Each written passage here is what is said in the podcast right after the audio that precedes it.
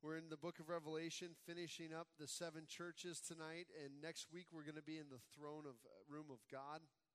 And uh, something I want to call your attention to as we as we've been going through this is these letters to the seven churches are letters of love. Don't mistake them for letters of judgment. They're not that. These are absolute letters of love. In fact, every single letter to every single church is a call to repentance, a call to change, a call to return to God. So, um, as we finish up tonight, tonight's probably one of the harder letters uh, to read between this and the church in Thyatira, um, or, or uh, sorry, the church in uh, Smyrna. Sardis. Sorry, the church in Sardis. I've got all the churches mixed up in my head right now. But uh, so we're doing the church in Laodicea tonight. And if you'll open up your Bibles to Revelation chapter 3 and verse 15 or 14. All right, Revelation chapter 3 and verse 14. And to the angel of the church in Laodicea, write the words of the Amen, the faithful and true witness, the beginning of God's creation. I know your works. You are neither cold nor hot. Would that you were either cold or hot. So, because you are lukewarm and neither hot nor cold, I will spit you out of my mouth. For you say, I am rich, I have prospered, and I need nothing, not realizing that you are wretched, pitiable, poor, blind, and naked. I counsel you to buy gold from me gold refi- uh, to buy for me gold refined by fire, so that you may be rich, and white garments, so that you may clothe yourselves, and the shame of your nakedness may not be seen, and salve to anoint your eyes, so that you may see. Those whom I love, I reprove and discipline. So be zealous and repent. Behold, I stand at the door and knock. If anyone hears my voice and opens the door, I will come into him and eat with him, and he with me. The one who conquers, I will grant him to sit with me on my throne, as I also conquered and sat down with my Father on his throne. He who has an ear, let him hear what the Spirit says to the churches. Let's pray. Heavenly Father, we do thank you for this time and we thank you for your word. God, teach us. That's what we want. Lord, we want to learn from you. God, we, we don't want to just read something and talk about it, but God, we want to learn it. We want to understand it and apply it. So help us with that, Holy Spirit. And uh, we just pray now to glorify you in this time. In Jesus' name, amen. Uh, I read a story of a, a businessman who moved over slightly on a flight as, as uh, the plane was very crowded, and he moved over slightly so a young man could sit down on the plane, and they both fastened their seatbelts, and the the, the businessman good naturedly asked uh, whether the young man was traveling on business or pleasure, and the young man responded, Pleasure. I, I, am actually on my honeymoon. And the businessman was like, Your honeymoon? Uh, where's your wife? And the, uh, the, the young man responded, Oh, she's a few rows back. Um, the, the, the plane was full, so we, had, we couldn't get seats together. And so the businessman said, as they, they, they hadn't started rolling yet, he said, You know what? If you want, I can move to, to her seat. I'll trade seats with her. And his response was, um, You know, that's okay. I've been talking to her all week not a good not a good way to start out a marriage, you know. And and tonight as we we talk about the church in Laodicea, we've been talking about this message to the church and the things that we can apply as we look at these letters to the churches to us. Now remember, when we're talking about church, we're not talking about the building. We're not even talking about just the corporate fellowship. We're really talking about the individual believer. And as we as we study these churches, we have to ask ourselves, Lord, is this me? Lord, how, what do I need to change in my life? How do I please you more? And, and we've seen the, from the church in Ephesus, that the church that had lost its first love, that we're to love Christ first. The church is not to be compromised. The church is to love the Word of God and put it first. And of course, today in the church in Laodicea, we want to we want to understand that the church is to be responsive. Responsive. See, today we're going to have a church that is completely apathetic to the Lord. Let me show you where Laodicea is real fast. Laodicea is inland from Philadelphia. You just kind of go south and inland, and there you find Laodicea. Now, I want to point out to you, uh, and if you're having trouble finding it, you can see Ephesus on the far left. you come up the river, if you can see that. There you go. There's Laodicea. And then just beyond Laodicea is the city of Colossus, which Paul wrote his letter 30 some years earlier to the, the church in uh. He wrote the, the letter of Colossians. And so, in fact, in the letter of Colossians, Paul mentions Laodicea a couple times. He even tells Laodicea to trade to trade the letter of Colossians with the letter of Laodicea. Now we don't know, we don't have a book of an epistle of Laodicea.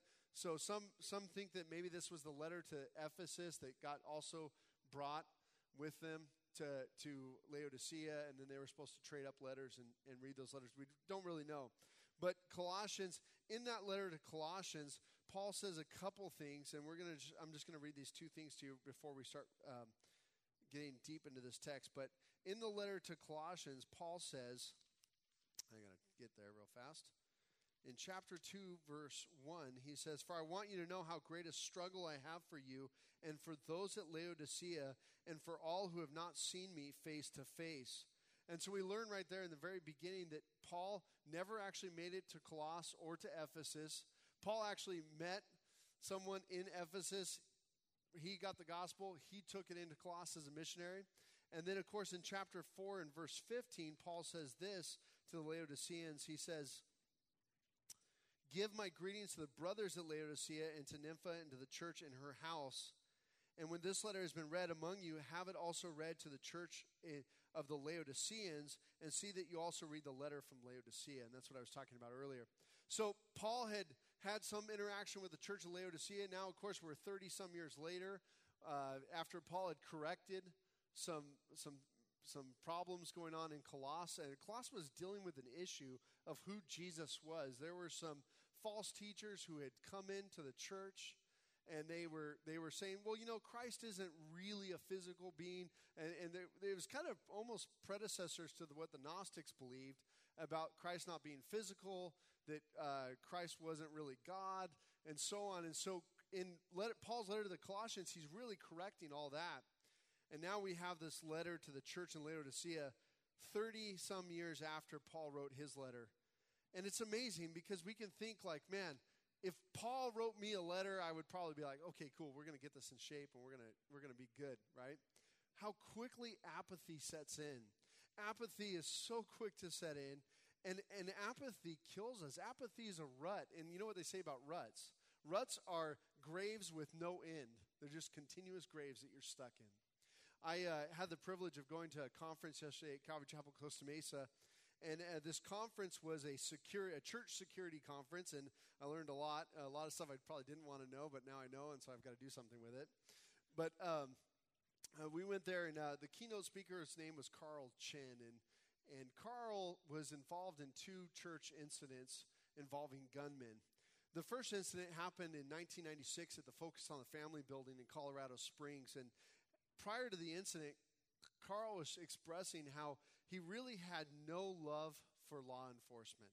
In fact, he thought law enforcement was a waste of money. This was these were his words, and and he uh, he had a disrespect for them, and uh, he just felt like they they didn't they they really just all they do is give people tickets and get in people's business when they have no business being there. That was his opinion of law enforcement.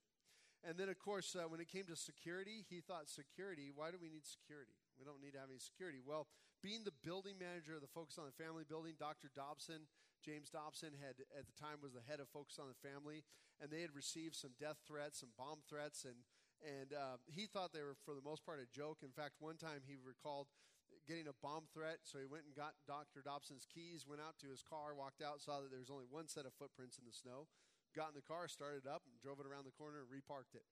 And uh, later, when he did call it into the police just so they would know, they um, he got a told what for from the bomb squad guy uh, for getting in a car that could have blown up. Well, he had no respect for security or any of this stuff. And then um, one day, uh, as they're getting ready to institute a new security protocol, because not because of focus on the family, but because of the lawyers who were on the fourth floor, were saying, "Hey, wait a minute, we can't keep getting these threats, and there's no security here." So he had been instituting this new security program as the building manager and engineer, and uh, he gets a phone call the day before they're supposed to go online with this security program, and for the sec from the front receptionist saying, Can you please come down to the, the main lobby? So he's okay. So he comes down, he's walking down, and he said, I remember I was looking at my watch, and all of a sudden I look up, and there's a guy holding a gun with a, a switch and a bag full of explosives. Turns out the explosives later on were flares. And, and he said, I never felt more caught with my pants down. I thought that's an interesting way to put that when somebody's got a gun in your face, you know? So they went through this hostage crisis, and uh, during that time, uh, the SWAT team ended up coming to the rescue, and, and he also ended up with a great respect for law enforcement at that point. Called up his brother, who was in law enforcement, and apologized for everything he ever said about law enforcement.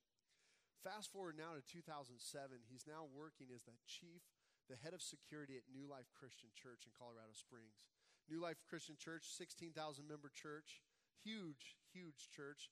It's where the World Prayer uh, headquarters are um, for that organization.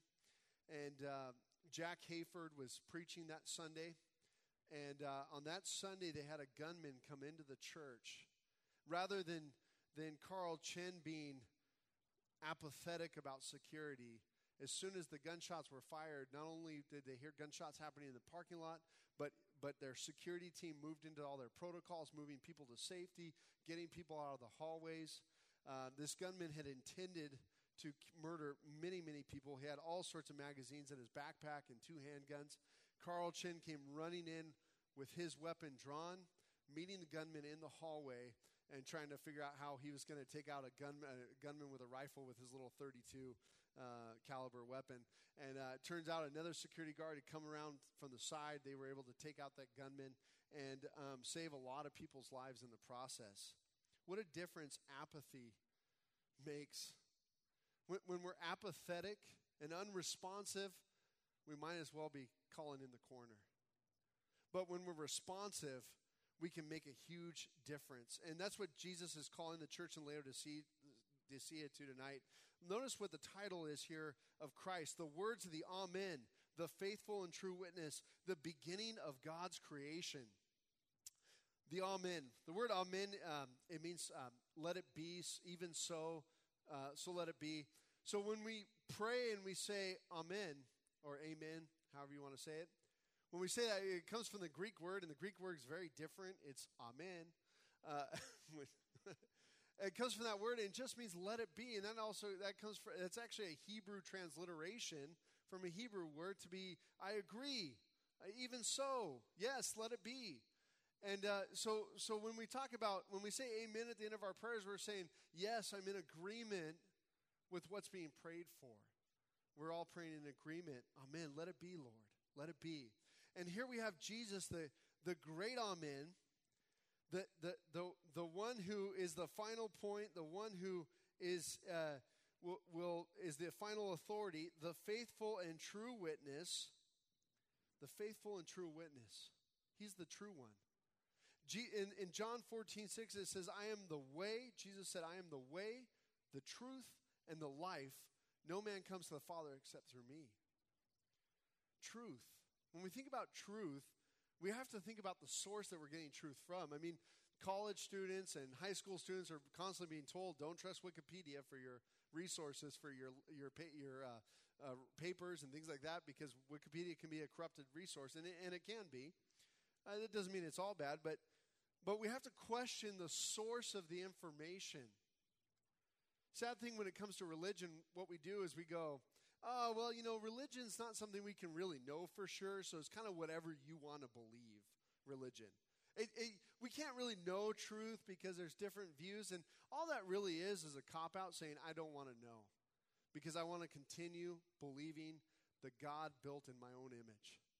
I want to believe God to be the person I want him to be, not the person that he is. That's what, it's just a cop out to say that we can't know things for sure because Jesus Christ says, I am the truth. And, and I think that any person who's really going to study or at least think about religion has to consider his statement, I am the way, the truth, and the life. Because if you don't consider the statement and you're just writing, I mean, he's either telling the truth, a liar, or a lunatic, as Josh, or uh, actually, before Josh McDowell, it was um, C.S. Lewis that proposed this argument. He, he is either that liar, he's not the truth, or he's a crazy person. You know, have you ever met a I actually met the Apostle Paul, believe it or not, one time. He came to the church. and uh, Apostle Paul came into the church asking for a shower. He didn't have a place to shower, and I, I, didn't know he was the Apostle Paul yet. So I, I said, Well, yeah, you know, we, we do have a shower here. Sure, I'll let you use the shower. And sometimes we'll, we'll let a, a person who needs a shower use it and whatnot. And so he used the shower, came out, but I kind of waited around to make sure that, you know, he didn't get into trouble or anything like that. And uh, then he started telling me, Well, listen, I'm here on behalf of God. Oh, okay, he's schizophrenic. This guy's crazy. and he's like, I'm the Apostle Paul. I'm like, oh, sir, you're not the Apostle Paul. And, uh, I, and I knew I couldn't argue with him much, and I ended up taking him down the street and dropping him off at where, where he wanted to go. But um, he was a liar. No, wait, he wasn't a liar. He was a lunatic, this man who claimed to be the Apostle Paul. And I knew that because I know that the Apostle Paul died, and he's, there's no promises. I know the Word of God. So, yeah, this is not the Apostle Paul. He was a lunatic. But then again, there's somebody who says, I speak on behalf of the church. Thus says the Lord. And they start prophesying. Yeah, you're a liar. You don't speak on behalf of the church. You're a false prophet. So we can kind of pick those things out. And then, of course, there's the actual idea that he really is the truth. Jesus really is the truth. And we should consider these things because if he is really the truth and the true witness, you're going to have to explain what you did with the truth. You're going to have to think about what, it, well, you know, I just didn't want to believe it. Oh, God, come on. How can we figure out all these things? Well, I gave you Jesus to figure it all out. I gave you the truth. I gave you the I gave you the solution to your sin, the cross. I gave you the solution to death, the resurrection. I've given it to you, but you in your apathy have rejected it all and blown it off and said, "No, I don't know. I don't know." Jesus alone is the true witness, the faithful and true witness.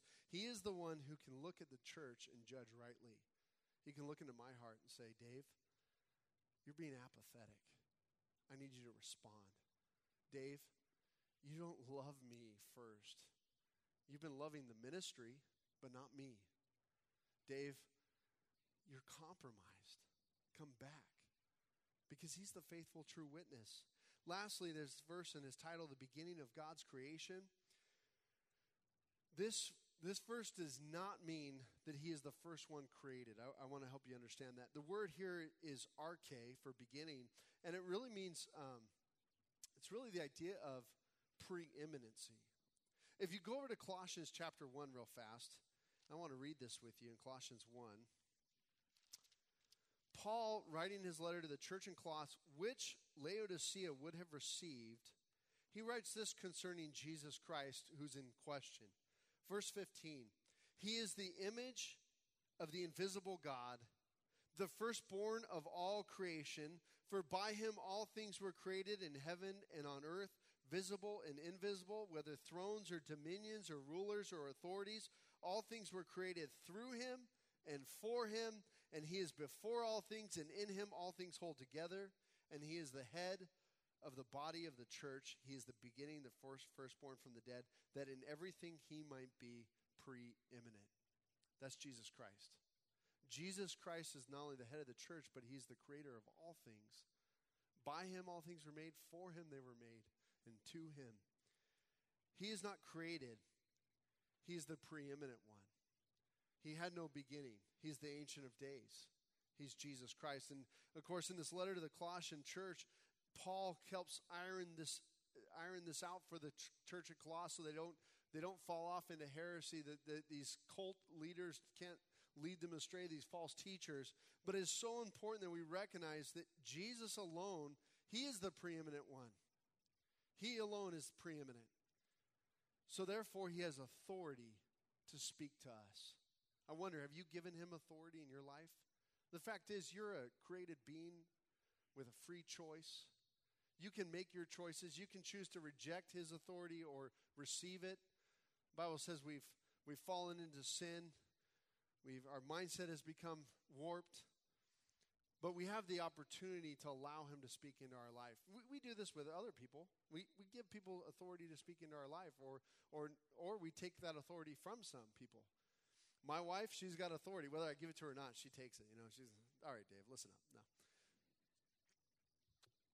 but you have somebody in your life that when they speak into your life, you're like, okay, I should listen to this. I hope you have somebody like that. And I hope, first and foremost, it's the Lord Jesus Christ because he has the authority to speak to his church. He is the preeminent one, the beginning of God's creation. Notice what he says I know your works. You're neither cold nor hot. Would that you would either be cold or hot. So because you are lukewarm and neither hot nor cold, I will spit you out of my mouth. It's so interesting about the church in Laodicea, this idea of cold and hot. And um, Bible um, scholars have been looking into this for years. The, the way Laodicea was situated is they had a they didn't have natural water source. So in Colossus, they had this great cold water source. They were right off the river. They had great water. Laodicea was inland a little bit. It was more. It was established based on the trade route. Uh, Antiochus II built the city, named it after his wife, and it was uh, it was right there on the trade route. Biggest banks. They were there in Laodicea, and so anybody who came in from, from Asia, from the East, they would, they would stop there, trade up money, trade up goods, and then continue on. And anybody coming from the West to the East, they'd stop in Laodicea, trade up their money, do all that sort of stuff. So it was a huge trading place. And Laodicea was actually not only known for its banking and its wealth, but its uh, fine clothes. Laodicea made the clothes for the rich people. It was the South Coast Plaza of Asia. That's yeah, the South Coast Plaza. Yep, that's the place. I was trying to remember the mall that I couldn't afford anything. That was the one. So, so you know you know you're in, a, in, dangerous territory when when you have all these names you've never heard of, and you're like, oh wait, these are designers. Okay, I gotta I gotta head over to to the Orange Mall. No, there's no Old Navy here. What? No. Um, so. Uh, it was, it was the, the prime place to get the fine clothes, and it was also known for being the first place to have an ophthalmology school. It had a medical school that uh, one of their the Laodiceans had discovered a new salve to put in your eyes from the from the elements around the area, and it would help you with your vision and seeing clearly. And it was everybody knew Laodicea was the place where this salve came from. That was Laodicea. And, and so, with Laodicea being inland and away from the water, it had a lot going for it, but it had this water coming through a lead pipeline that the Romans laid for them. And uh, it was this lukewarm water. It, it, it wasn't hot, it wasn't cold, it was just this lukewarm water all the time. And of course, think first century, you don't have water heaters, so you're never really going to have hot water, and you're never really going to have cold water. It's just this lukewarm, constant temperature. And uh, so, Jesus Jesus shows that he knows their condition in this letter. He knows their condition in and out. He talks about that they're neither hot nor cold. They say they're rich, but they're impoverished. They're wretched. They're poor. They're blind. He knows full well their condition. It's almost like he's a physician speaking to the church in Laodicea. Have you ever gone to the physician and, and you go there because you're sick, right? I, uh, I, I don't go to the physician or the doctors unless I'm sick. And uh, I, I was telling the youth kids uh, on Friday night, I have a doctor who I can never get into. I call and they say, okay, we can schedule for next week. And I'm like, what? I'm sick now. I don't need to come next week. By next week, I'll be better. Well, then you're okay then. you know. But uh, I, I, go to the doctor when I'm sick, and you know what? When I am sick, I really appreciate that doctor. I'll tell you, when I can get into the doctor and see the doctor, I'm like, oh man, Thank you for giving me the medicine I need or taking care of me. I've never gone to the doctor and, and he's saying to me, Oh, yeah, you know, you're sick. You really need this medicine. And I was like, What? And just punched him in the face. I wouldn't do that. Because the doctor knows my condition. He's gone through methodically checking me out. Now, if I went to a doctor and I'm saying, Doctor, I'm having breathing problems, I'm an asthmatic, I need something to clear up my lungs, I'm, I'm wheezing all the time, whatever the case is, and he said, I know what the problem is. You have an ingrown toenail. I'd be like, we need a new doctor. You know, that would definitely be something I would ask for. Because clearly, this doctor does not know how to look at my condition. My sister is a neonatologist, so she works in the, the with preemie babies all the time, and um, she tells me stories. Like sometimes when I talk to her, she'll say it was a good week, it was a tough week, you know, if they lost a baby and whatnot. But um, I'm so amazed by what they can do with these premature um, babies that are born, and how she, I think she said that 24 weeks, if a baby's born after 24 weeks, they can pretty much keep it alive. It doesn't mean it won't have some problems, but they can they can keep it alive and they can uh, take care of that baby at that point in time, which is quite incredible. And uh, as she tells me about things that she has to do, like intubate a baby, that's where you puncture a hole in their lung so they can breathe uh, from their side. And, and and I was asking her like, oh my gosh, they're little little. I mean, these are preemie babies, so they're little tiny things. And she's going to go in there with the, the tube and mm, pop that in there and intubate the baby, and okay, now it can breathe. We're good. When the baby was coding, I'm like, wow, that sounds crazy. And sometimes they even have to intubate multiple times, but you can't intubate where it was previously intubated, so you have to find a new spot. And on top of that, once they have intubated, there, there's these arteries that are running down on babies the way they're at, and if you miss by even just a hair, baby's going to die. I'm like, man, I'm so glad we have physicians that know this stuff and can save these lives. So I, I would say if a physician is taking care of, okay, yeah, I can't do this, you do it, right? Tell me what to do. You're the authority here. Tell me how to take care of my child. Tell me what I should do with the child at this point. It's sick. Jesus is approaching the church of Laodicea saying, I know your problem. I know where you're at. I know your sickness. I know you. And here's why I know you intimately I know that your city's known for its wealth. I know your city's known for its clothing. And I know that your city's known for healing sick eyes. But here's the problem, church you can't see, you're blind. You're actually impoverished, and you're naked. Here's the problem. The question is will you listen? Will you listen as Jesus breaks this down for us? I you say I'm rich, but and I prosper, and I need nothing, not realizing that you're wretched, pitiable, poor, and blind. Look, I counsel you to buy from me gold refined by fire, so that you may be rich. I counsel you to buy gold from me. I mean, it's kind of a play on words here, right? Why would we buy gold? And and if if we have a lesser gold, how could we afford a better gold with our lesser gold, right? How can we find this refined? How can we afford the refined gold when our gold itself is not refined? And what Jesus is saying, listen, I know that you think you've got works that are going to save you. I recognize that you think you're doing all this stuff, whatever it is. By the way, did you notice this is the only church that Jesus does not talk about, I know your works? Actually, he says, I know your poverty. You can say, I've got good works behind me. I'm a, a basically a good person. But Jesus is letting us know that your works aren't good enough. You need a, you need a greater work and it's nothing that you yourself can do. You've got to get it from me. I've got the gold refined in the fire. I've done the work on the cross. Come to me. Come to me. I, you say you can see, but you're blind. Think about that whole idea. There's so many metaphors of the blind seen in the Bible. That first blind man that Jesus healed, and everybody said, "Whoa, wait a minute! Did you, was he really born blind?" Yeah, he was. They brought in neighbors to testify that, yeah, this guy was born blind. He was born blind. Jesus healed him, and and they they start questioning this man in John chapter nine, and and he says, "Here's the deal. I don't know whether Jesus is the Messiah or not, but here is what I know: I was blind, but now I see." Jesus wants us to have sight. He wants us to have that vision that we can see the Lord, see His righteousness, know Him. But sometimes we're so blinded by our sin and our rejection of truth. And I want to encourage you guys to, to, to take an account of yourselves. Are you blind?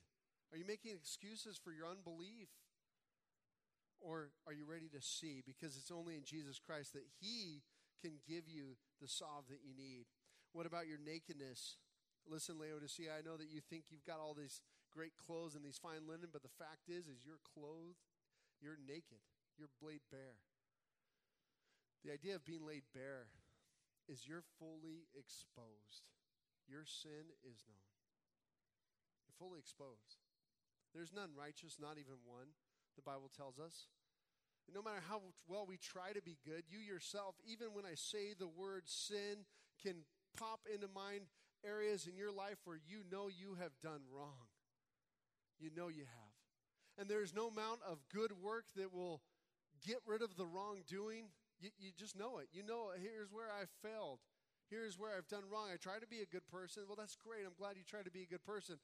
But the fact is, you cannot cover your own sin. And Jesus says, Here's the deal I'm going to clothe you with white garments, I'm going to clothe you in righteousness. The Bible talks about this a lot. It says, Though your sins are like scarlet, I will make you white as snow. Ezekiel, or um, in um,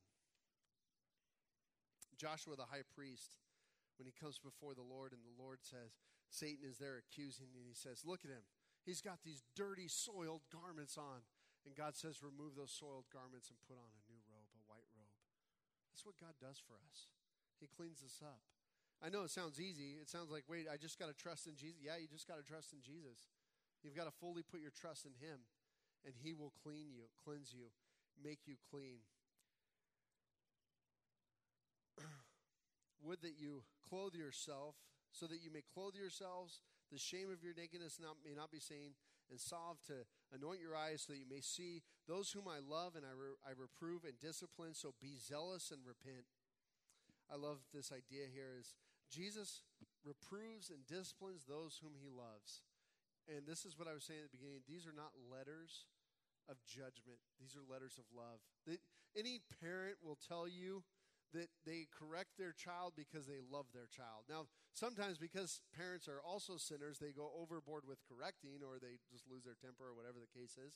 But for the most part, parents know that if I love my child, I will correct my child. I will discipline my child so that they don't run out into the street, so that they don't hurt themselves, so they don't burn themselves, so they listen, they learn to listen and heed authority.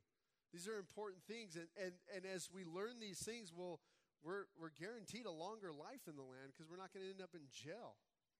And so any parent knows to discipline his kids. And, and it's a matter of love. And Jesus is saying here in his love, those whom I love, I reprove and I discipline, so be zealous and repent. Think about that idea of being zealous and repent. It's when you're talking to someone who's apathetic, and I, have dealt with apathetic people a lot in my lifetime. I was a youth pastor, now am again for so long. And uh, you get apathetic kids, and they're like the hardest to connect with because you're like, hey, uh, I'm Dave. Cool, whatever. Uh, nice to meet you. Glad you're here. Like, oh, come on. like, so then you find yourself trying to do like tricks for them and, and oh, look, I just blew this up. Isn't that cool? Whatever. You're like, well, come on. How do I get your attention? Be zealous in your repentance.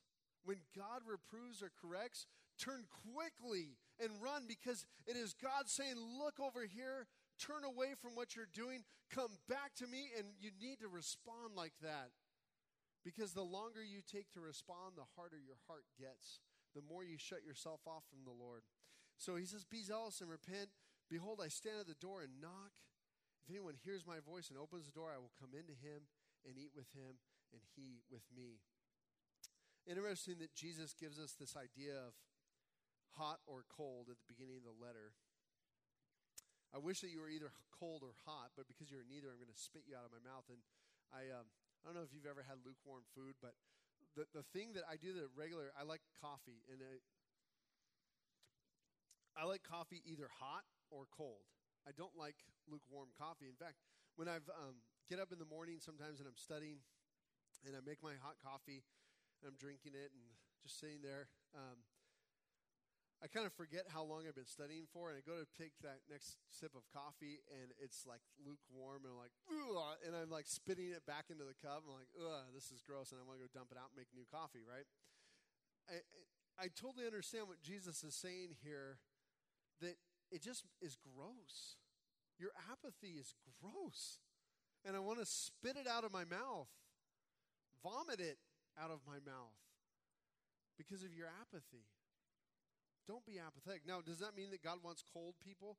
And, and I've heard the, the talk about that, well, cold is good for something, so maybe he doesn't want people to be cold. And I don't think that. I think it's talking about spiritual climates. And he, I, I think Jesus is saying a, a person who's cold to the gospel, they're frozen or frigid, they haven't heard the gospel, they're actually in a better place than the apathetic person. See, the cold person hasn't heard the good news of God, they haven't been exposed to it. And when they hear the good news of God, they can see his goodness and they can respond. But an apathetic person, a person who may have grown up in church, heard this gospel message all the time, whatever the case is, or they're like, yeah, church is cool, whatever. I come to church on Christmas. That's what I do, you know? Um, or I, I go to church on Easter. That's my thing. And they're just so used to hearing it, there's no change, there's no conviction. In fact, they've got deaf ears to the Word of God. They don't want God's conviction. That's the apathetic, the lukewarm person. And of course, ultimately, what God wants us to be is hot. He wants a flame lit under us, He wants us burning brightly for His kingdom. We want to have an incendiary fellowship, a fellowship not literally that's burning on fire if you're if you're not used to Christianese, so to speak, but we want a, fellowship that is hot, that loves the Lord, that loves His Word, that is responsive to the Lord. So when the Lord speaks, we go, "All right, Lord, I get that. I got to change directions. I've been going my doing my own thing or getting off track here. Lord, I've been getting too much into doing the work, but not loving You. I've got to turn back. I got a phone call from my brother-in-law this week, and he said uh, it was awesome. The Lord is so good my brother-in-law called me. He's been dealing with a lot of stuff, so he's been calling me. I've been praying with him and, and working through things, issues that have been going on in his life. And uh, he said, um, and part of him dealing with his stuff is last spring he really came back to the Lord and had this revival, and God has really been doing a wonderful work in his life. And he said, um, "Hey, I was praying this morning, and I was praying for you, and I think God wants me to tell you something." And I said, "Okay, what is it?" And he said, um, and, I, and I believe that he literally was praying, and God put this on his heart to tell me. He said, Dave, I believe that you're getting too busy and not making time for the Lord. And I said, You got it. You got it. And guess what I'm preaching on this Sunday? Apathy, church in Laodicea. And I said, You know what? It's been a crazy two weeks. Harvest Fest, there's all this stuff going on. And uh, so my brother in law said, I want to encourage you to spend time with the Lord and put Him first. And I said, Thank you for that. I needed that. I really needed that. And I, and I got off the phone, prayed, thanked the Lord because the Lord loves me. He reproves and disciplines those He loves. I thank the Lord for reminding me, Dave, slow down. Do focus on the Lord. And that is what God does for us. He wants us hot. He doesn't want us lukewarm. This is a challenge. This is an everyday challenge, by the way. This is not something fixed and done. This is a I wake up in the morning, Lord, help me to live for you. I finish breakfast, Lord, help me to live for you today. Isn't that amazing? Paul says, pray without ceasing, pray continually. And we tend to think of pray, we're so we're so uh, small minded when we think of prayer. We think of prayer as me sitting down, folding my hands, closing my eyes right before I go to bed, or whatever the case is, or maybe in the morning, closing, folding my hands, closing my eyes. But we don't think of prayer in the sense of biblical prayer. Biblical prayer is prayer without ceasing. And God's not saying, I want you sitting in a room all day with your hands folded and your eyes closed. No, everything you're doing, everywhere you're walking, every place you're driving, you're speaking with the Lord having that fellowship and that communion with God. Just pray without ceasing. Uh, you're driving around. I don't know if this ever happened to you, but somebody, God reminds you of somebody, and you say, Well, Lord, I want to pray for that person. Pray without ceasing, having that fellowship. And we have to pray continually, Lord, help me not to be apathetic. Help me to be alive, responsive to you, and in line with your will.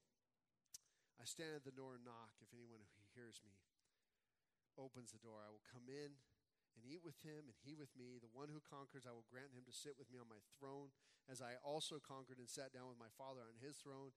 He who has an ear, let him hear what the Spirit says to the churches. The one who conquers can sit down on my throne. That's amazing God. He doesn't say, hey, the one who conquers, okay, you know, you kind of screwed up, so you, you lost some of your place here. so you're going to. No, he says the one who conquers, guess what? You're reigning with me. But wait a minute, didn't I screw up? Yeah, I know you screwed up. You responded. You're a conqueror, a victor in Christ. The one who conquers. No matter what your screw ups are, you're zeal- be zealous and repent, and Jesus does the work. He does the covering, He does the building. There's a famous painting here by Holman, And uh, go ahead and turn off the lights real fast. I'm going to turn off the lights and show you this painting here. This painting is, um, yeah. It's actually called The Light of the World, this painting. And um, what I like about this painting is you see Jesus, and of course, the moon is kind of set as his halo, but you see Jesus in the middle of the night, and, and everything around looks kind of dead. The, the, the plants and the weeds are growing, and it looks like actually, when I look at the doorway to this house, I see an abandoned house. I don't see a friendly and open house, and it's dark at night. Um, it just doesn't look like a place where I want to be at all. It Doesn't look like a friendly place. But we see Jesus there holding the light, coming to the door, knocking on the door. And when I think about this painting, I think that is just like Jesus Christ. He meets us in our darkness and our messiness. No matter where we're at, no matter how well we've prepared our house for Him, He comes and He knocks at the door of our heart. And the promise is Behold, I stand at the door and knock. If anyone hears my voice and opens up the door, I will come in and eat with him or have fellowship with him and he with me. Notice it's not about how well the housekeeper has done, it's just about Jesus coming and saying, I'm here. Let me in. Let me change your life. Let's pray. Heavenly Father, Lord, we just thank you so much for your goodness. Jesus Christ, we welcome you as the Lord of our life. And Lord God, we ask that you would come in. Come in and do a new work within us. Break us out of our apathy. Lord, help us to seek you first and be an incendiary fellowship. And if there's anyone in this room who does not know the Lord Jesus Christ, who wants to invite him in, it's so simple. You just say, Lord Jesus, come save me. I welcome what you've done on that cross. I'm ready to believe in you and follow you. I repent of my sin. Thank you, Lord. We just ask this in Jesus' name.